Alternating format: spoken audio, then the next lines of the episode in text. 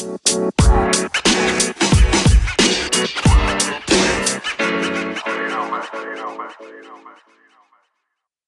everyone, welcome to episode 21 of the Rise Like a Phoenix podcast. I hope everyone has had a wonderful week. And if it's your first time listening to this podcast, my name is Christina and I am the host for this podcast. I'm also a certified professional life coach in Singapore who turned my life around from a young, troubled teenage mom to a master's degree holder, PhD candidate, and management professional in the financial services space by the age of 28. Throughout my transformation journey, I learned many valuable life lessons both in my personal and professional life. And my goal is to share my experiences, thoughts, and knowledge through this podcast to help someone going through a similar experience I had in the past to overcome their challenges. So, today's episode is about the challenges of being a first time mom and how to cope with it. I previously shared an article on my blog talking about this topic, and I want to share this on my podcast today with all my listeners because I know not everyone loves to read, and if you're one of them, I would hate for you to miss out on this content. Moving forward, I'll selectively choose some articles that I've written on my blog to share with everyone on this podcast. So, without further ado, let's start. If you listen to my previous episodes, I became a mother when I was only 18, and six years later, at 24 years old, I had my second child. It was a fantastic experience and journey, but I have to say, it's definitely not easy. Depending on which country you're located in, your financial background, and so on, your experience as a mom can be quite different from another mom. However, I would say that most first time moms face a common set of problems which can be stressful both physically and emotionally, especially if you are young and lack the relevant experience and skills to raise a child. The first challenge would be the high cost of raising a child. I think it's no secret that having a child involves high costs. For example, if you use milk powder formulas, you will need to budget for this expense. Don't ever think that you're spared from spending money if you are breastfeeding, because if you are breastfeeding, you will need to follow a specific nutritious diet so that your milk will contain enough nutrients for the baby, which will also cost money.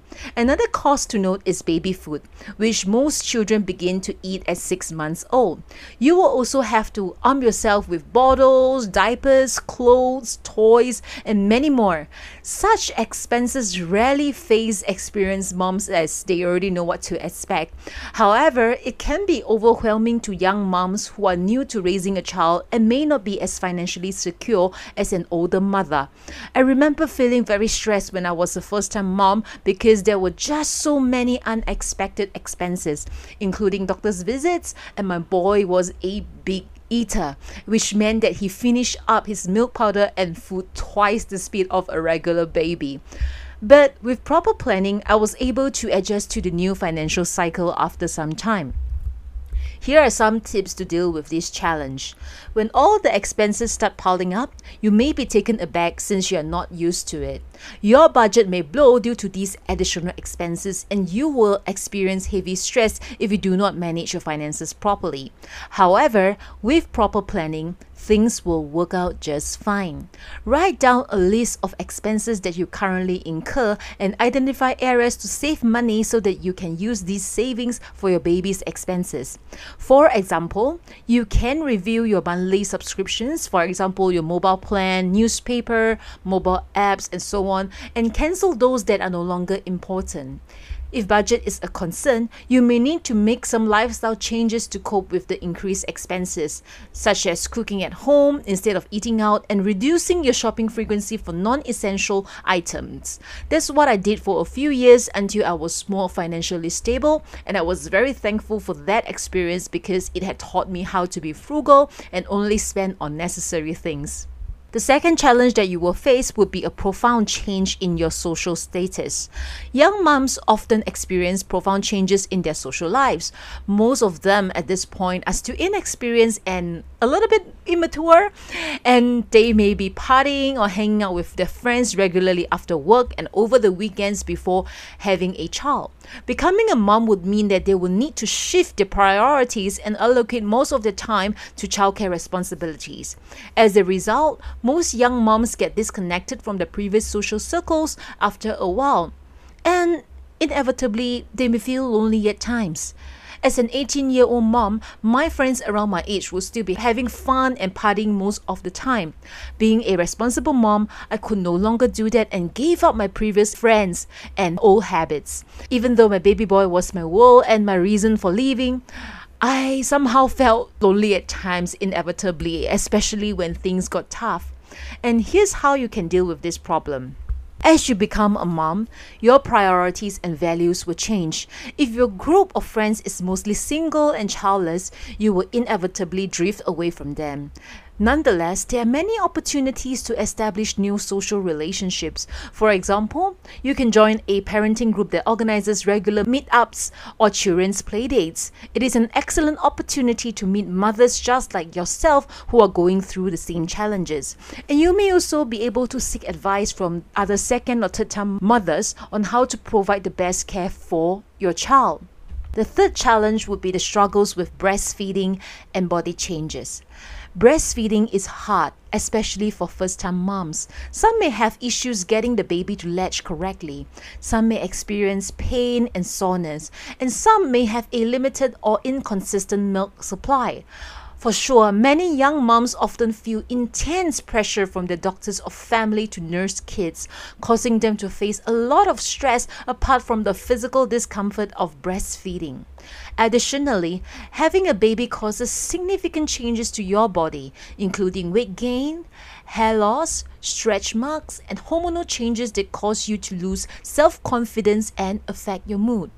All this, coupled with the stress that they face when dealing with an infant who's constantly crying and the financial burden as well, some young moms may start to experience anxiety or even postpartum depression. I was depressed during the first six months of being a mom, a new mom specifically, because I felt so lost and guilty for not knowing how to take care of my son properly. When he cried and I tried everything and he's still crying, I started to label myself as a bad mom. I cried so many nights and I just felt so lost. My body has changed, my routine has changed, my lifestyle has changed, and it's just so overwhelming. Thankfully, as time went by, things improved as I got so used to the changes. My physical health improved with proper diet and light exercise, and I felt so much better after that. Carrying a child for nine months and delivering the baby takes a physical toll on our body. So please be patient with yourself. Here's my advice on how you should handle this aspect. If breastfeeding is not going well, you should consult your doctor and lactation specialist at the hospital. They will advise you on proper breastfeeding techniques and the food you should eat to increase your milk supply. If breastfeeding is really not suitable for you, you can consider changing to formula milk. The choice is yours, and you should not feel embarrassed or pressured to stick to breastfeeding just because other people told you so. I stopped breastfeeding after the first week for both of my children because it wasn't suitable for me. There's nothing to feel embarrassed about. It's your body, it's your baby, and your decision. As for the body changes, remember that every mother will go through the same changes and it's entirely normal. You have just given life to another human being, and that itself is a fantastic achievement. Give your body time to normalize and seek medical help to alleviate the symptoms if needed. Be patient with yourself and bask in the joy of becoming a mom. When you have fully recovered from childbirth, you can explore more options to help you to get back in shape, such as going to the gym when your schedule permits. Don't ever beat yourself up for not feeling at your best all the time.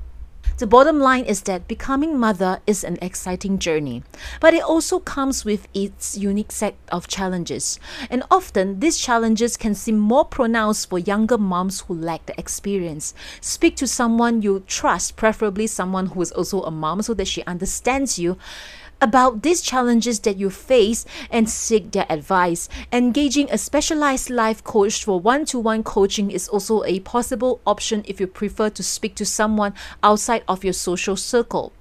I offer a specific coaching program for mothers who feel overwhelmed by the newfound changes and responsibilities or have lost their identity after becoming a mom. If you are a young mom with financial difficulties, don't be shy to reach out to me because I will be happy to help you pro bono for free. It's my way of giving back to society because I know how difficult it can be to be a young mom.